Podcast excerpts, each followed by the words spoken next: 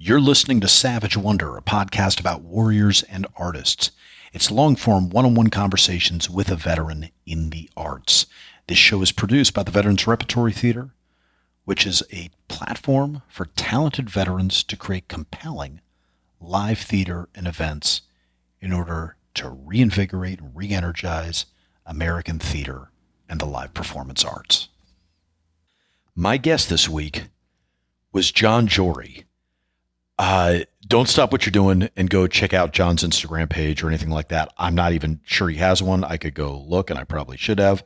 Um, so if he is on Instagram, by all means, go ahead and follow him. But don't stop what you're doing to go run and check because I'm pretty sure he doesn't. And that's mostly because his accomplishments really occurred long before social media and have continued up to this day. But you know, so much of the body of his body of work has happened long before social media that he is not someone that's come to need social media in order to, you know, trumpet his successes and what have you. Um, he doesn't need a social media following. His name carries an awful lot of weight. Why? Well, there's probably a phrase that's been coined about John, and I probably should have done more reading, and I'd probably know what that phrase is. But I'll tell you how I think of him. Um, I think of John as, if not the godfather of American regional theater, he is maybe the architect, the engineer, the tip of the spear, the uh, uh, trendsetter, the game changer for American regional theater. He uh, was there for the foundation of the Guthrie Theater in Minneapolis. He was the first artistic director at Long Wharf in New Haven. And then for 31 years, he was the artistic director at Actors Theater of Louisville, where maybe even most significantly, he founded what has to be uh, the premier playwriting festival on the planet, the Humana Festival, um, which certainly, you know, I think has become synonymous with Actors Theater of Louisville. So, uh, you know, since he retired from Actors Theater of Louisville, John has you know taught at University of Washington and UCLA, um, and we talk a little bit about that. But you know, John's contributions to American theater are uh, whew, prodigious and very hard to um, find anyone else that comes close to doing what he did. There's certainly great world class producers that have done great things um, on Broadway and, and, you know in Chicago and what have you. It's just that John's um, span of control for so long, dating back, you know, to the early 60s is just legendary. Uh, and, and the fact that each of those theaters, the Guthrie, Long Wharf, and Actors Theater of Louisville, are, I mean, you can think of a handful of other regional theaters that fall that that are on that echelon of excellence, um, but those are three phenomenal ones. Um, so for what he's done for theater, it was uh, just on that level. It was great to talk to him. Of course, what frequently gets brushed over when anyone talks about John Jory is his military career. Um, and by career, that's probably a bit too formal a, a, term for it. You know, it was he was drafted, and it was it was uh, that that lull in between Korea and Vietnam, where there was no active war going on. So I get that it's not something people would ask about automatically, or even um, care to ask about because they would assume it's not super eventful. And as John describes it, they might be right, but like we've talked about on the show before, I, I don't know a veteran who didn't have um, some significant emotional events due to their service. Um, in John's case, it seems like there were a couple of really interesting takeaways. Um, I should caveat this whole interview by saying we didn't have as much time uh, as I would have loved to have had with them. I could say that about a lot of people we've interviewed. Um, in John's case, I had a hard uh, deadline. I had a hard appointment I had to get to. Um, so I'm the asshole. Uh, but uh, hopefully we'll have John back on and, and talk because I still have a ton of questions for him. And uh, there are a lot of rabbit holes I'd love to go down with him still. But I think you're going to find uh, I mean, what's great about talking to John. I, I need to say this it, this is something you'll pick up very early in the episode, in the interview. Uh, but I just want to underscore how important it is you know, I think theater, you know, as we look at vet rep to, like we say in our mission statement, you know, re-energize, reinvigorate American theater. You know, theater's become this very, in, in my point of view, uh, the, the aperture on theater narrowed significantly. It's become um, a very provincial art form. It's become, again, these are my words. I'm not trying to put this on John, but uh, from my point of view, it's become somewhat solipsistic, somewhat self-involved. Uh, it's become incredibly provincial, and and provincial for very specific parts of the country. Um, you know, I don't know that it does necessarily speak to uh, all of America. It speaks to certain parts of America, um, I think, but frequently it's something, you know, and I, I say this based on a lot of canvassing when I go around and talk to American Legion groups or VFWs or, um, you know, folks across the country. You know, their conception of theater is that it's this blue blood artistic form. Uh, it's for the theater clubs. It's for the theater kids, you know, from high school. It's, you know, you don't go to theater because it's expensive. It's a pain in the ass to get to, and you're going to end up seeing something that you really can't relate to. Doesn't speak to you in, in, in any particular visceral way. And again, that's what I hear, and that's not a stretch for me to believe in that critique, uh, as well as you know agree with with a large part of it. Um, but I, so I'm not trying to put that on John, but I think what John does bring up is what really is at the heart and soul of theater, which is that uh, as he calls himself repeatedly throughout the interview, he's just a really good butcher, and he really um, runs from the term artist. He does not see himself as an artist. He does not want to be thought of as an artist. He doesn't even know what an artist is um, by his own say so.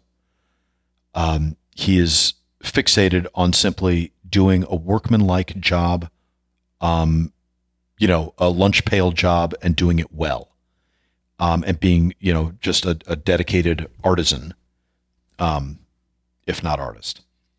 And I think that takes so much ego out of the equation, that takes so much pomp and circumstance out of the equation, makes it him very pragmatic, practical, and the results speak for themselves. That kind of workmanlike lunch pail, um, and and and by workmanlike lunch pail, that I, I don't want to damn him with faint praise. Um, there's a delight, there's a joie de vivre, and there's a there's a um, wit and a humor and a self-deprecation and a joy that John radiates. And I really felt that and enjoy. It's one of the reasons it was so much fun talking to him. But, uh, but just that, la- that I think all those go hand in hand with a lack of ego and to see the end result of that and see what that attitude has birthed is impressive. And it's like you've gotten theaters that many a blue blood, many a well heeled person, many an aspiring artist, many an established artist would love to do a show at Long Wharf or the Guthrie or, you know, win their Pulitzer out of the Humana Festival. Um, and yet it's that humility, self deprecation, joy, just uh, very natural love of people and of the theater that that got those platforms built. It wasn't um, ego and you know pinky in the air, you know sipping wine kind of attitude. Anyway, I think that's worth noting. Uh, it meant a lot to me uh, to hear how John talked about that. I hope this will mean a lot to you guys. I know I've gone on for almost as long as the interview at this point. So let me get on with it because uh, it, it's a. I, I think you guys are going to enjoy the hell out of listening to John. I'm Christopher Paul Meyer. I'm the artistic director at Vet Rep. And this is the savage wonder of John Jory.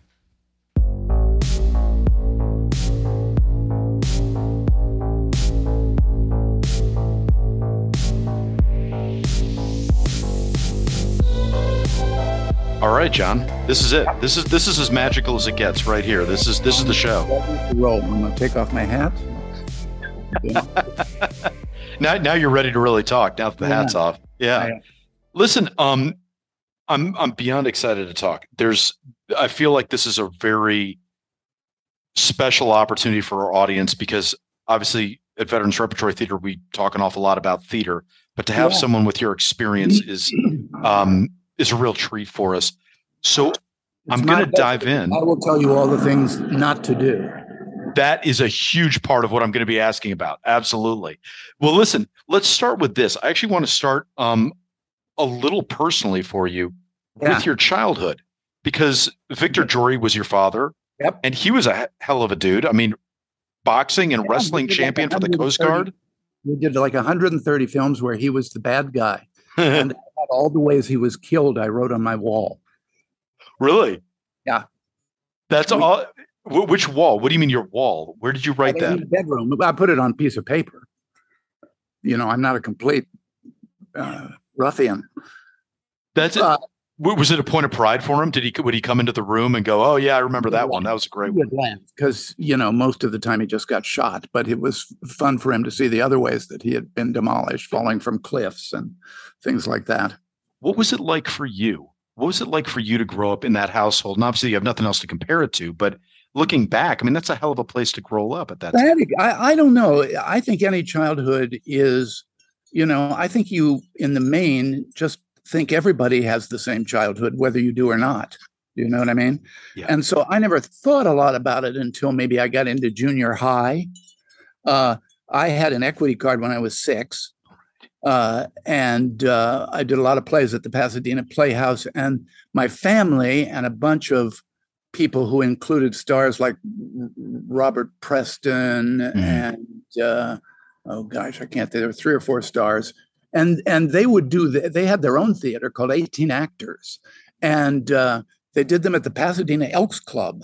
And I remember that every year they would have uh, Robert Preston or Lloyd Nolan or my dad or somebody sit at a card table out in front of the Elks Club. And they would sell all the tickets in one day.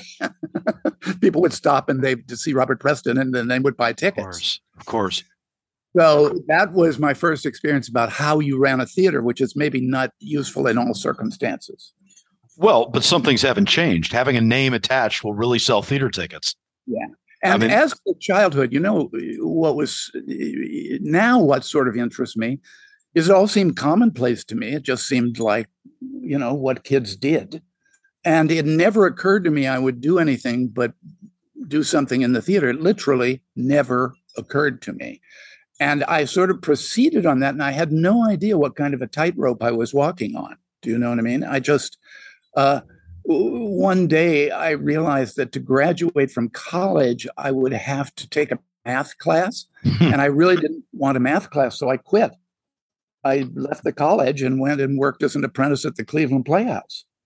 Uh, you know, so it just occurred to me that the theater was the real thing you did, and everything else was a complete sidebar. Were your contemporaries in school? Were the other kids? Were their dads in showbiz? Was it just common that this was? Oh, really? I didn't know a single person. I was at South Pasadena High School. I don't know a single person, uh, parent who was in the field, not one. Did the Uh, yeah. sorry? Did, did the other kids treat you differently at a certain point? Did they go, "Hey, your dad's Victor Jory. Wow, that's cool. No, I saw him." In the- fact, I don't think any kid ever said I was was that my dad was Victor Jory, nor do I think they even knew. I didn't talk about it much because that wasn't what you talked about in school. You know what I mean? Uh, probably it happened, Chris, but I don't remember. Sure, sure. Uh, and I wish I could put this well. Just this, uh, this. I, I think the only unique thing to my experience in a long life is that I always supposed, uh, you know, I, I I sort of knew what I was when I was six what I would do, and I just proceeded to do that. Do you know what I mean? And I think in the end, that's kind of an unusual experience. I'm still still doing it at 84 Yeah. you know, uh, in a way. And and it seemed like you know another an, uh, another day at the butcher shop.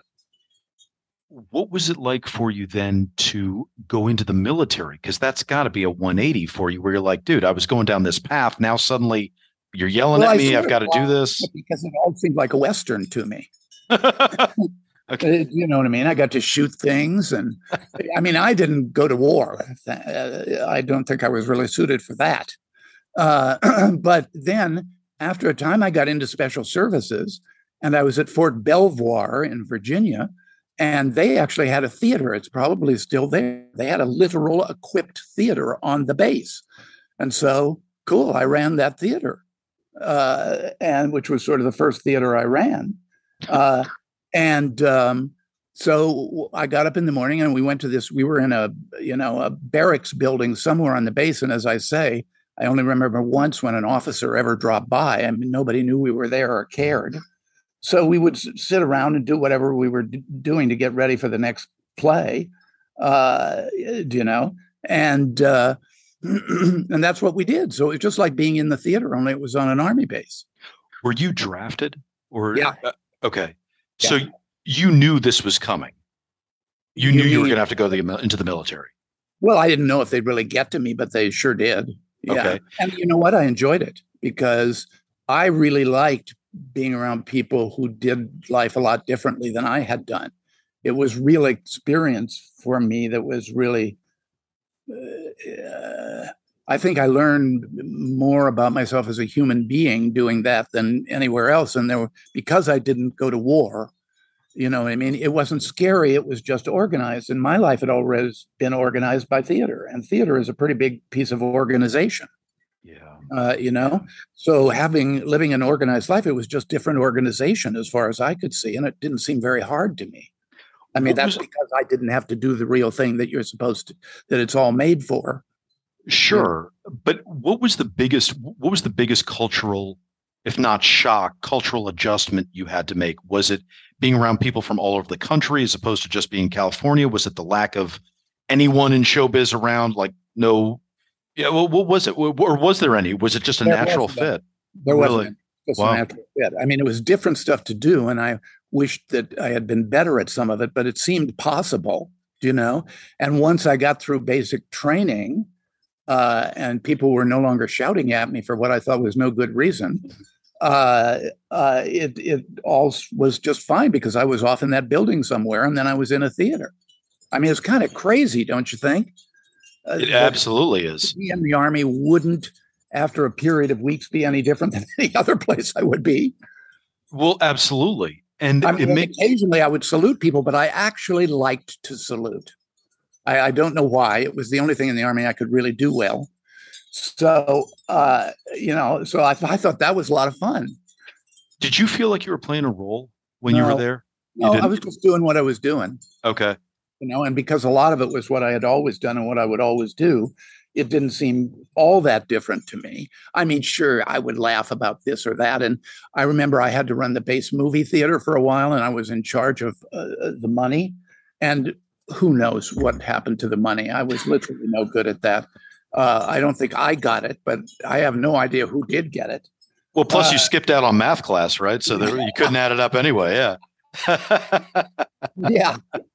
Uh, but I made a lot of good friends uh, during that period in the army and uh, uh, people I knew in special services. And I had some fun. And we got to, I think we finished like second or third in some kind of all army entertainment contest uh, you know, and so I got to travel around. I don't remember exactly where, but to some other bay. Oh, I was a, uh, I, I was the master of ceremonies for an army band for about several months.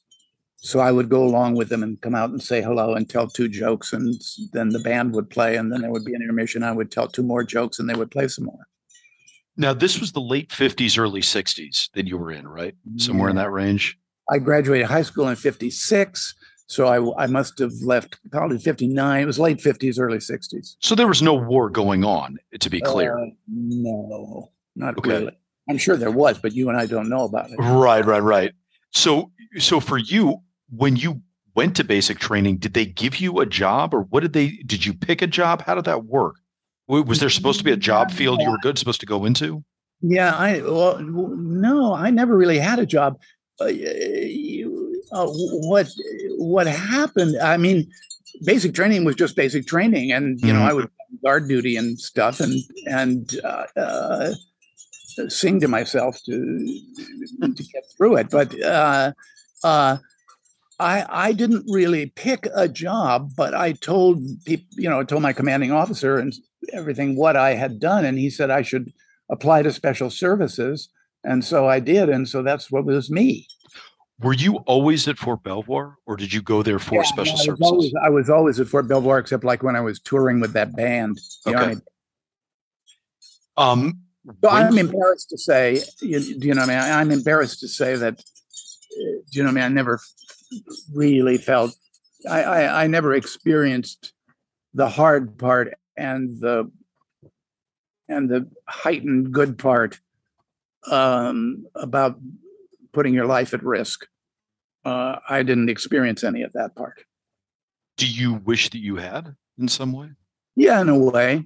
Uh, I mean, uh, it's all very well for me to think it might have been nice now. I don't know what I would have thought. About. I would have been scared to death. But right. um, uh, there were things. Uh, there were things. As I look back on it, I think, well, you weren't really in the army, John. You were in some mm. weird alternate army. Right. Do, do you know right. what I mean? I didn't have a lot of the experience.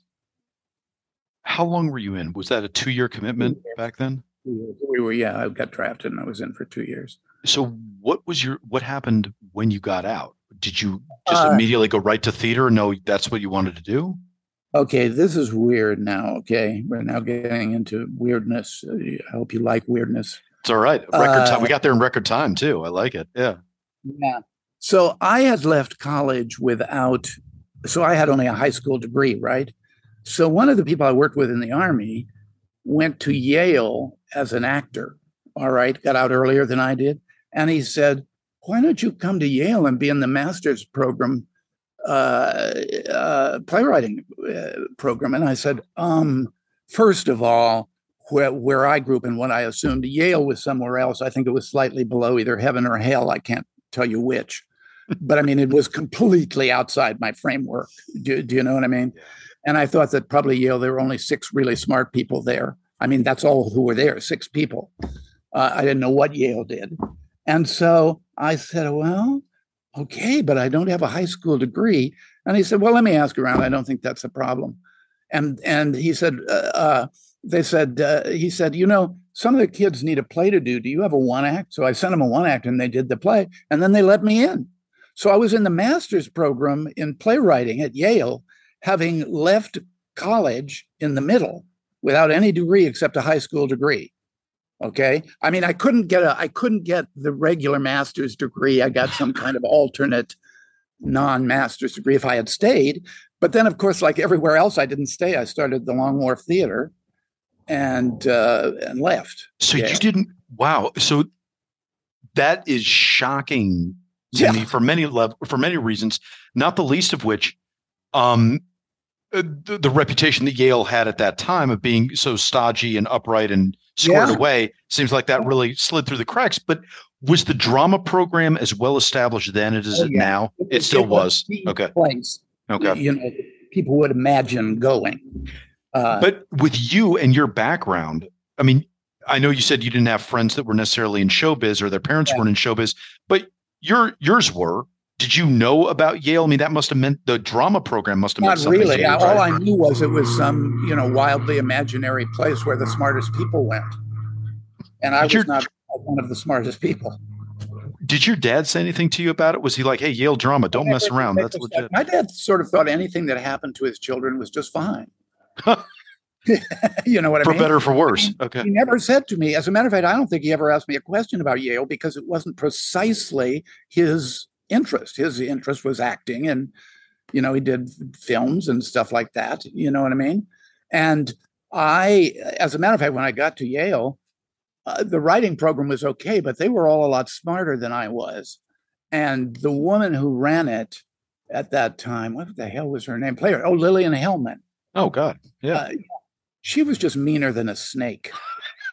um, Uh, truly. Do you know what I mean? So the few times I read in class, you know, she like took me apart like a surgeon working with scalpels in both hands, you know? And I went, uh, that's not much fun. I didn't like that, you know? So I went off mainly and acted at Yale, and I was very successful as an actor. And I would come to the writing classes and just sit there, but I didn't do much writing while I was in the writing program at Yale because it hurt. Lillian Hellman would hurt you. So, what did that mean for you to be diving into theater that much? I mean, was there ever the temptation to do? Did you think eh, since hey, acting seems like it might be an at least Lillian Hellman's not yelling at me as an actor. Did you think maybe acting well, is the path and maybe I don't do theater okay, as much? So in high school, because I wanted to do more plays than they did, they let me kind of start my own theater, which means I did a couple of plays in high school that weren't the regular plays, but they let me do them. And, you know, and not many kids would come, but we did them. Then I went to college and after a year, I went to see the guy who was really nice, Dr. Lee, who ran the program. I said, Dr. Lee, I don't really do want to do this. He said, I said, but there's this little theater you have. I'll stay if you'll let me just do plays there. So he said, okay. So I I had sort of my own theater in college where we did three or four or five, six plays, I remember. So I was used to, though I never thought it was a theater, you know what I mean? I was used to uh, organizing stuff so I could do the stuff I wanted to do, you know? So when we were in Yale and I met this guy who was a business guy in the theater, Harlan Kleiman, and we were talking, and I said, "How come?" Uh, or I don't know. I think at one point I said, "How come uh, uh, they don't have a, a, a, professional theater in town?" And he, he said, "I don't know."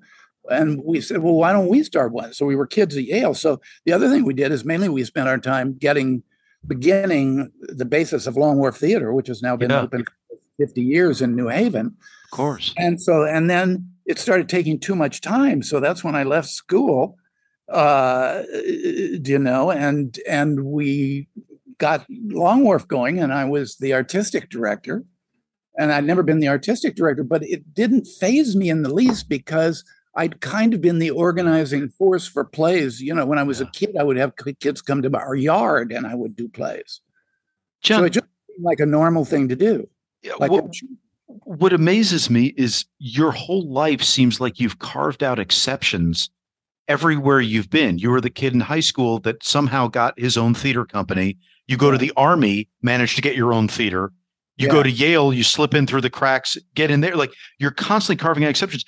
You, I mean, not to play amateur psychiatrist, but why is that? really what, what is it about you? I mean, do you uh, do you find that you do think do you you're opportunistic or there's an entrepreneurial streak or you're very organized in a profession that sometimes not, isn't? I don't think any of that is i mean i'm sure it might be true. As you as a psychiatrist will probably find it true. But in my situation i just like to make theater and i like to have some say in how it was made. I, I didn't necessarily want to do it the way i mean i didn't want people to tell me how to do it all the time. I wasn't mean about that but right. that was in there. And so it was just easier to kind of be in charge of it. So actually, starting things was easier than being inside a structure for me. Yeah, I could see that. You know what I mean? And and I got and it's so much less difficult than one thinks. You, you know what I mean? I don't think I had any massive talent for starting theaters. I was just moving forward then was it the you time I, I, I did. I, and if i can if i can do uh, you know a tenth of what you've managed to do i'll be i'll, I'll die happy. But i mean th-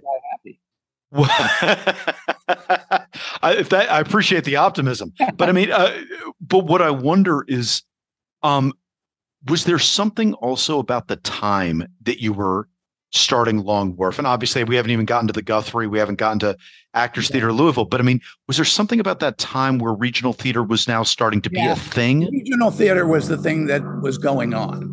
You know what I mean? It had taken off. People were starting companies and, you know, everywhere. Uh, it seemed like a thing you could point to a thing. There was in there was a, a regional theater in Hartford at the time, you know, and I went up and saw that and I looked at it. I mean, I didn't know that I could run it, but I said I could do plays as good as that.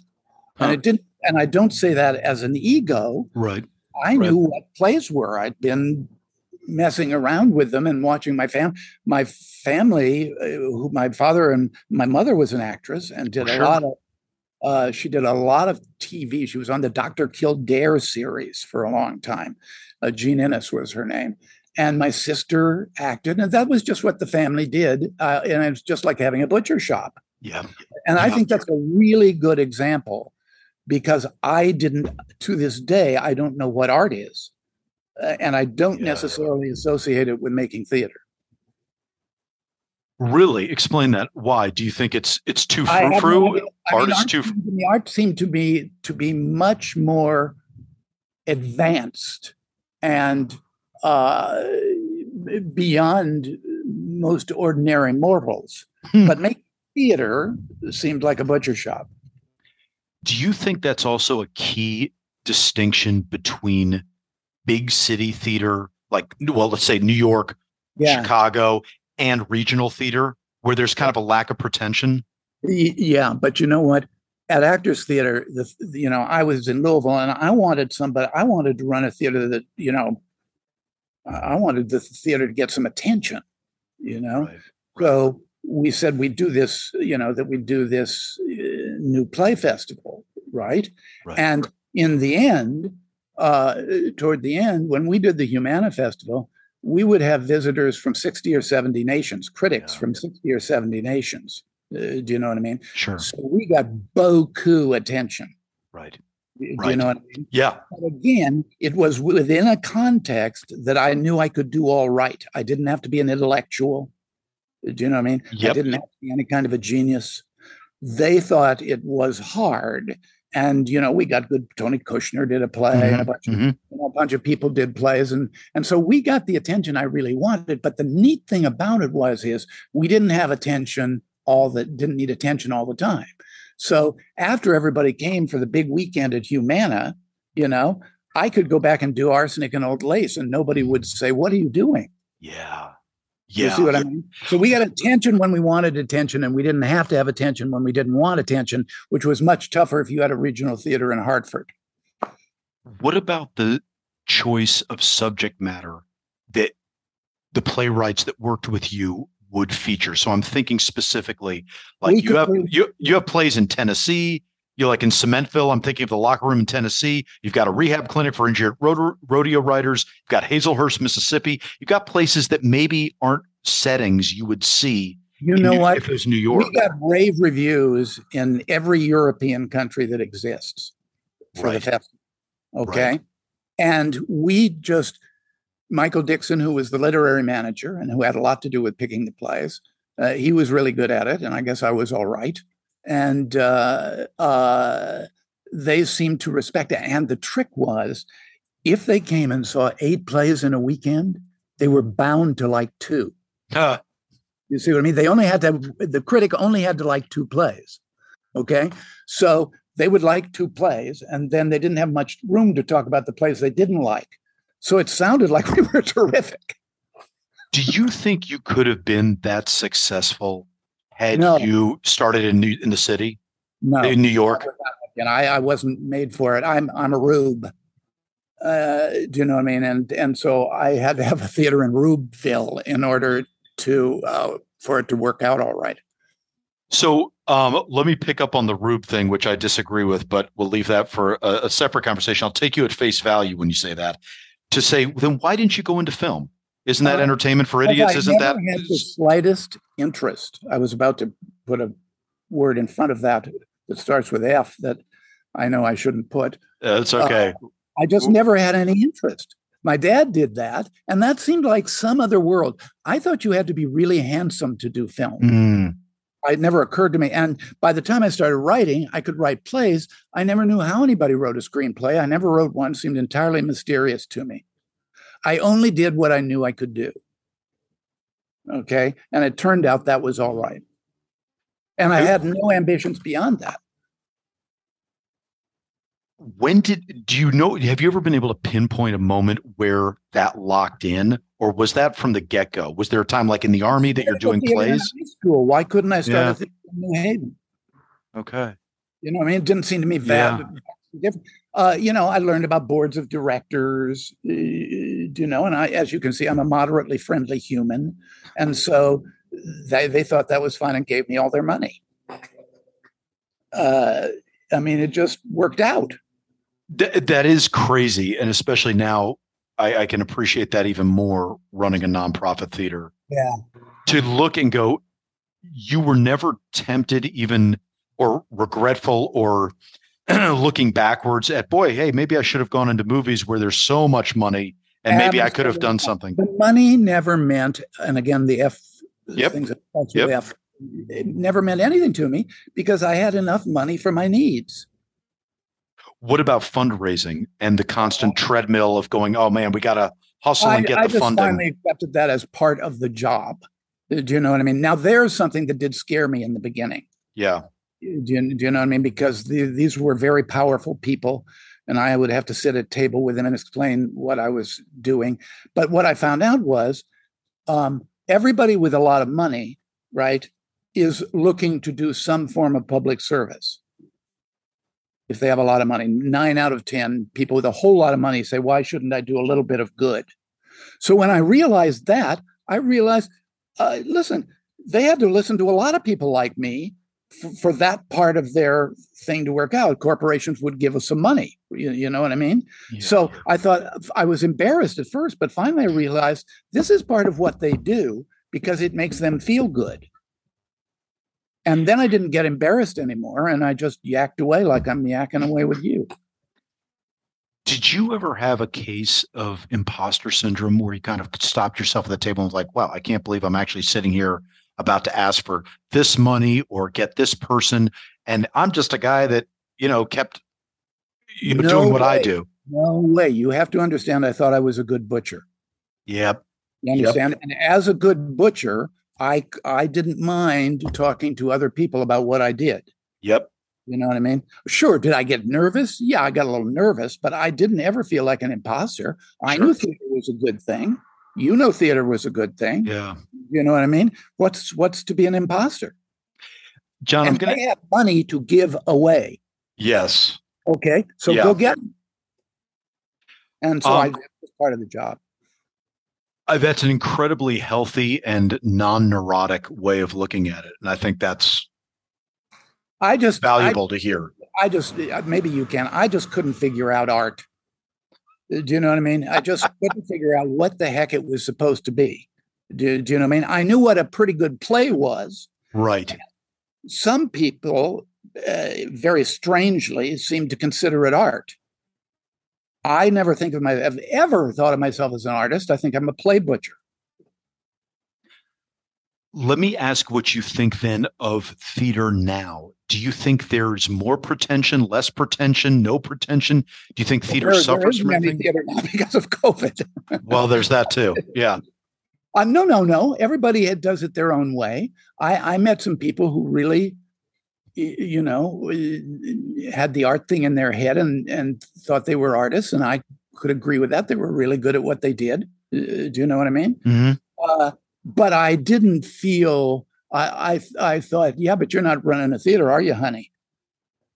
So I wasn't. You know, I felt like I did what I did pretty good and so I loved being, you know, I, I loved it. And and they were never the best playwrights. I worked with the best playwrights of my generation, and they were just generous as hell. Yeah. They seemed to think we were fine. You know, we were doing their play. We did their play well.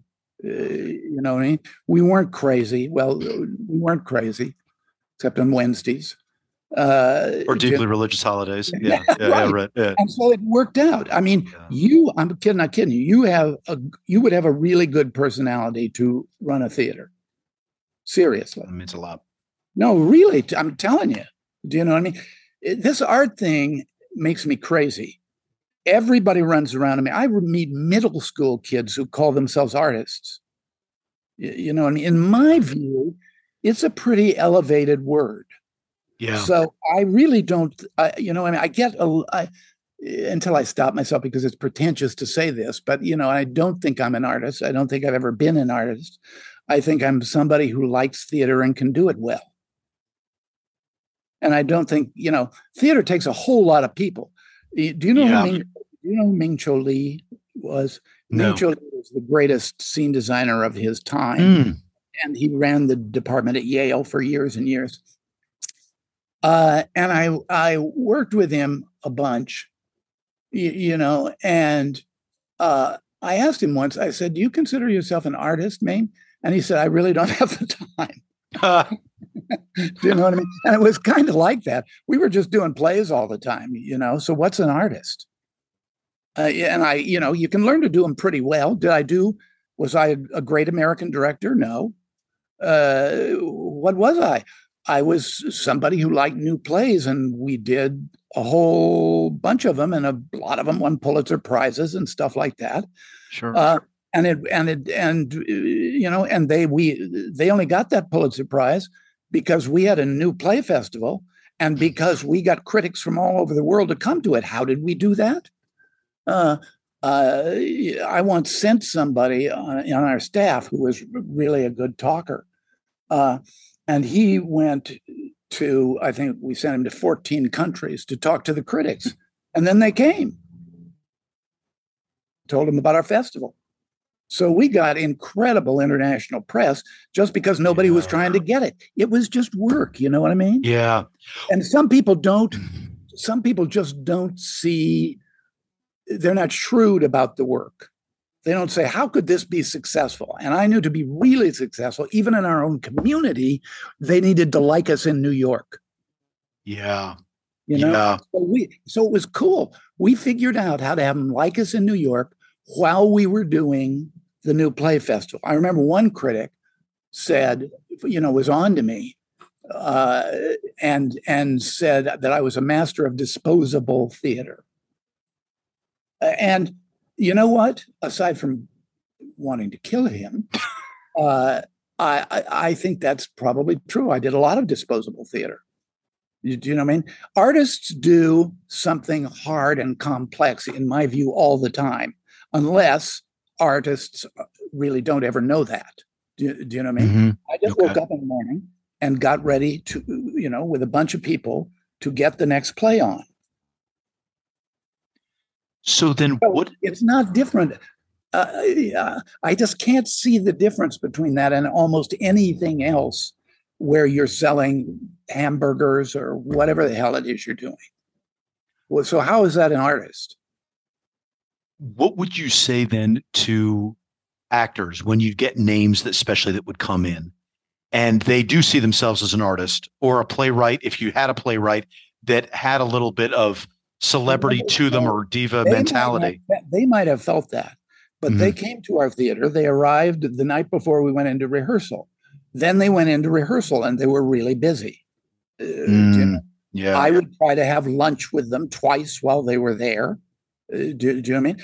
And I don't think we ever talked about art. And I don't think they ever mm. talked about art. They were doing a play, and a lot of them hadn't done a lot of plays lately. Yeah. So they were really grateful that we made it easy for them.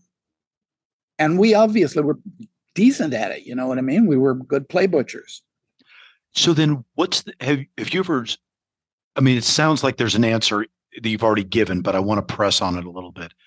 What's the secret sauce? What's the strain of DNA that allows someone to champion work, groundbreaking work the way you did and build something in areas that maybe haven't been exploited theatrically enough? The, the secret in DNA is to want to do it. Okay. You know, a lot of these other yeah. theaters, you know, they wanted to do one new play a year, and and just in a matter of course, they got sent 140. So we picked one of the 140. We wanted to do eight in rep over a six week period in three theaters. Okay. Uh, and we had this wonderful scene designer named Paul Owen, now deceased, and he would design all the sets. And he said, please don't bring in any guest designers because this isn't about design, this is about storage. Uh. He had eight plays in a small area, and he didn't want some designer to come in and design something where that there was no room for. Do you see? So that is what I'm talking about. That's yeah, me, yeah. designer. So then let me ask this in a different way. What got you high? What was your high? What was your buzz? When would you go home muttering yourself, going, God damn, this is exactly why I do this? Well, what was the, the moment? first time was when we started getting attention for the new plays. Like okay. the first time we really got some attention, somebody from the Washington uh, Post came. You, mm-hmm. you, know what I mean? And mm-hmm. they did a review, and we all waited for the review, which came out about a week later, and we were all excited that we were in, you know, we were in the box office manager's house, and we all got really excited yeah. you know? Yeah. and then we got our first pulitzer prize. We didn't get it the author got it but there was a pulitzer prize involved. Wow we all got excited about that. But that all happened in the first 10 or 12 festivals and i did 35 festivals. 33 You know what I mean? So by the time I did 28 festivals, you know, you know what the whole thing was? Mm. It hmm. wasn't art, it was boring. Really? Yeah. I mean, I finally went, ah, yeah. Okay. So plays. You know, we knew what was going to happen. One of them was going to, going to, you know, two of them were going to go to Broadway, and one of them was going to fail, and the other one was going to be all right. You know what I mean? And ten years later, one of them maybe would be a movie. You know, there was kind of like been there, done this.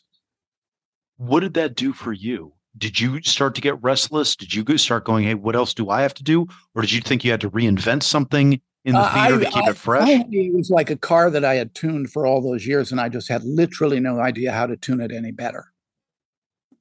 You know, I'd been tuning Actors Theater of Louisville for a yeah. long time, baby, and it just, you know, I just looked at it and said, you know, I can make this car run, but I've been making it run for all this time, and it's really a lot of work.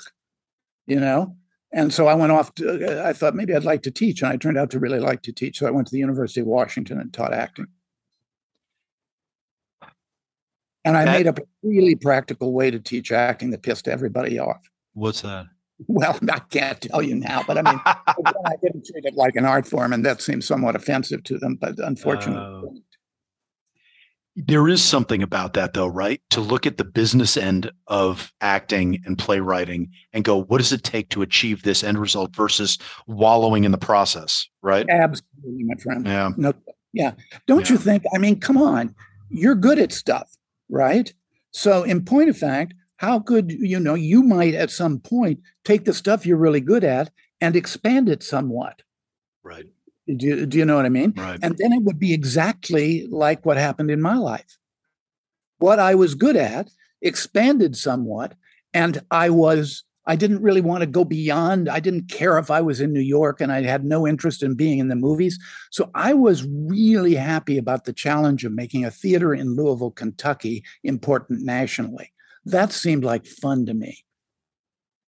That makes complete sense. and by the way, let's not be said, I saw the last sh- so I show I saw at Actors Theater was Noises Off about yeah. eight or nine years ago, which is uh, uh one of my favorite plays, oh, and I freaking loved it. Yeah, great farce, great yeah. farce. Oh, so, so much fun. So I think between you and I, I think the deal here is I think this whole artist thing is a sham, in my opinion, and I think you just got to get that out of your head. Yep. So we're talking to some folks who are running a theater, right? Mm-hmm are we not the veterans mm-hmm. ensemble? Mm-hmm. Yeah. Well, uh, you just got to get that out of your head and and and you know say what's the best way to do this so we get a little attention and we can keep doing it that's all i wanted i wanted enough attention yeah. so i could keep doing it no that makes complete sense and i actually want to ask you for um, a little bit of a commercial for our veterans community here's what i've noticed in the playwriting competitions we've held yeah. Um, we have a bell curve, and the the thin part of the bell curve um, of really talented playwrights that have developed their skill sets is yeah. great, but it's obviously small. It's the thin part of that bell curve.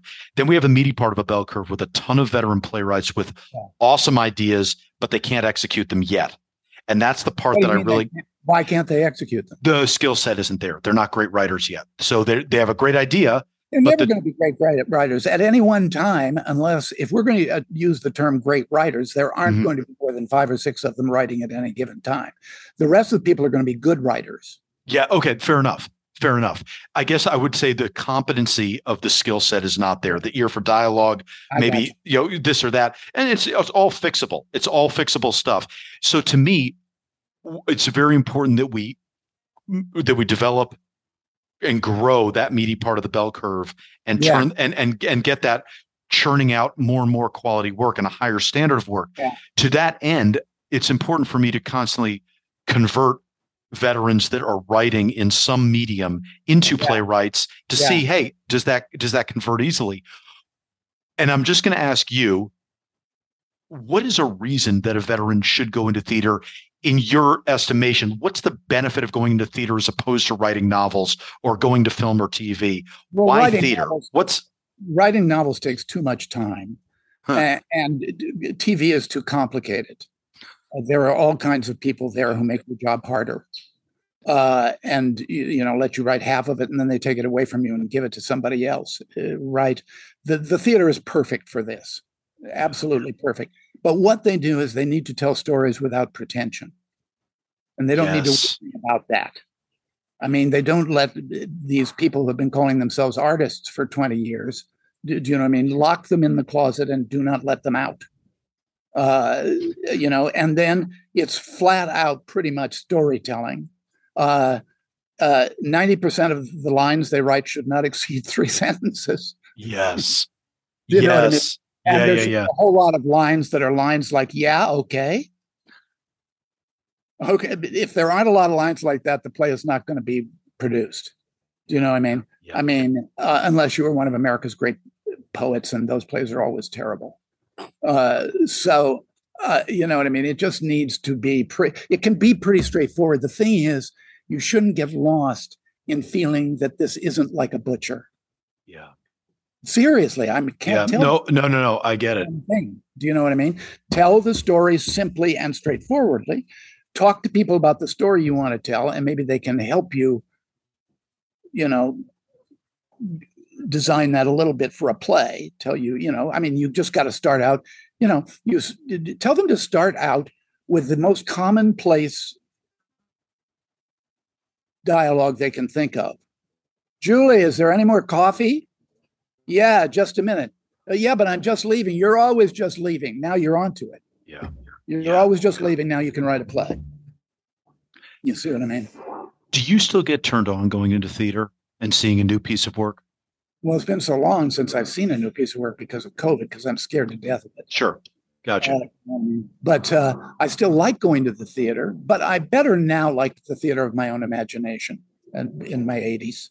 Uh, do you know what I mean? I, I, what I like, uh, the theater has given me a gift, a gift of no price, which is I have something I really like to do that I can do my by myself in a room for three or four hours a day, and I really enjoy it.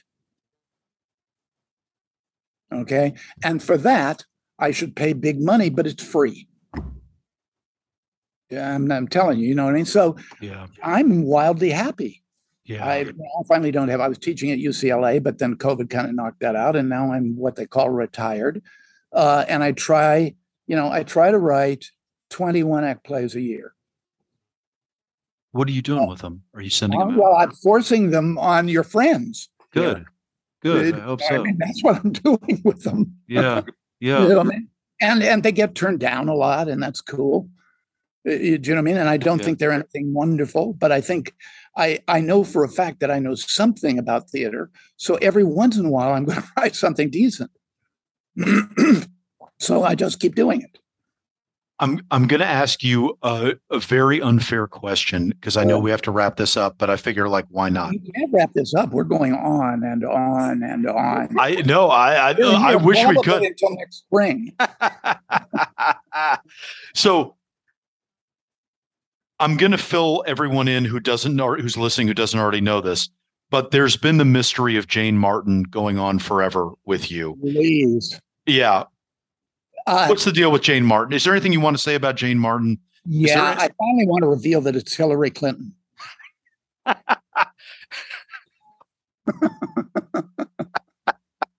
Stop the presses. It doesn't get better than that. But she was, you know, she was worried politically.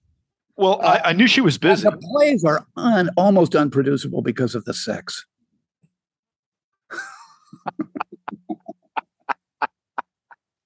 there we go. It doesn't get better than that. It's rare that a podcast breaks ground, but I mean that that was that's news. That that's that's news that we can publish that. Yeah, absolutely. And just as a matter of fact, you'll give me a safe house. the army must have. It's a, a win-win. It's a win-win all around. Hey, uh, Jon, listen, this is um I'm, I'm kicking myself that we couldn't go longer with this. Uh, this, this, has been such a blast. Um, I, I would love to stay in touch and all that, but beyond that, can you tell people any plug that you want to give, whether it's for your stuff, whether it's for something in theater in general? Is there anything you can plug or want people to know, follow, watch, see, observe, or just think about? Yeah, you're in the business of telling a good story, and human beings just love, love, love a good story. And it is such a relief to them not to be worried about their own life and get to be worried about somebody else's life, that it's literally a community service. Do you, do you know what I mean? Yeah. I'm telling you. Uh, they they get taken out of sometimes a very bad place for two hours, and they are really involved, and they don't think for a moment about whatever the problem is. Yeah. Do do you know what I mean? yeah absolutely. Yeah, and to get to do that is an honor. Well, Jon, I know um, our friend Jason, who's there, who's uh, hel- helped us set all this Jason stuff up. went to sleep some time ago. Uh, Jason, well, I know, I know. He said when I when he said that you didn't know why I wanted to talk to you because you didn't think you were very important, and I think I, I, I think you're you've proven why you have godfathered so much theater in this country, and that lack of pretension, the important and pioneering the lack of pretension and what that's meant for the American theater. I think that's more important than ever. but I'd Um, like to be pretentious if I knew how. Okay, if you would like to give me some pretentious lessons, I'm literally in the market. Oh, just wait till I record my intro for this episode. Yeah, you can take that. Yeah, yeah, that'll give you. I'll give you plenty of ammunition there. Hey, Jon, let's talk down the road. I would love to stay I in would touch. really This is a blast. I, you know yeah, I mean, uh, uh, I'll get them to give you my email, uh, johnjordan.com, and and please get in touch with me because this has been a ball. I, I, I would love that. This has meant a ton. Artists, you know what I mean? Yeah, artist to artist, this has meant a lot. Artist yeah, yeah, yeah, yeah, yeah. Um, okay. It's been a pleasure, man. All right. See you later. That was the Savage Wonder of Jon Jory. Um, I can't wait to talk to him again. That was just such a uh, such a breath of fresh air. Just such a great dude. And um, yeah, got so many questions I still like to ask him, but that'll be for another time. Okay.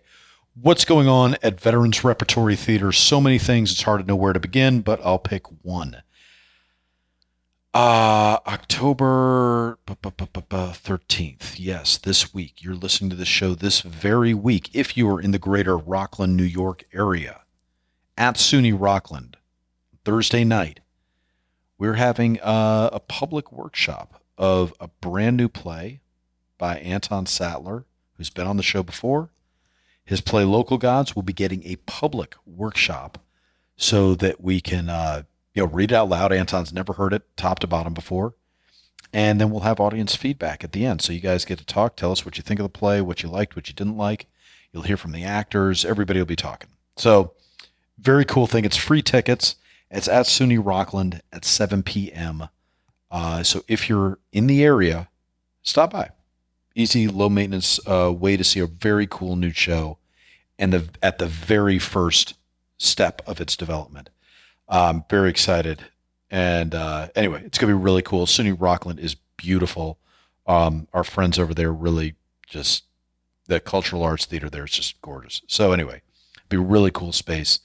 And uh, yeah, we'd love to see you over there. The parlor's up and running. So again, if you're in the Orange County, Rockland, Westchester area, and you want to stop on over and see what's going on on our Saturday night parlor shows, come on over. We got the 39 steps going with live sound effects, four actors playing 139 characters with uh, live sound effects. I mean, it doesn't get better than that. It's all a spoof of Hitchcock. It's a just a really fun, fun Saturday night. So coming out, check that up. And if you're like, dude, enough, I'm not going anywhere near New York anytime soon, no worries.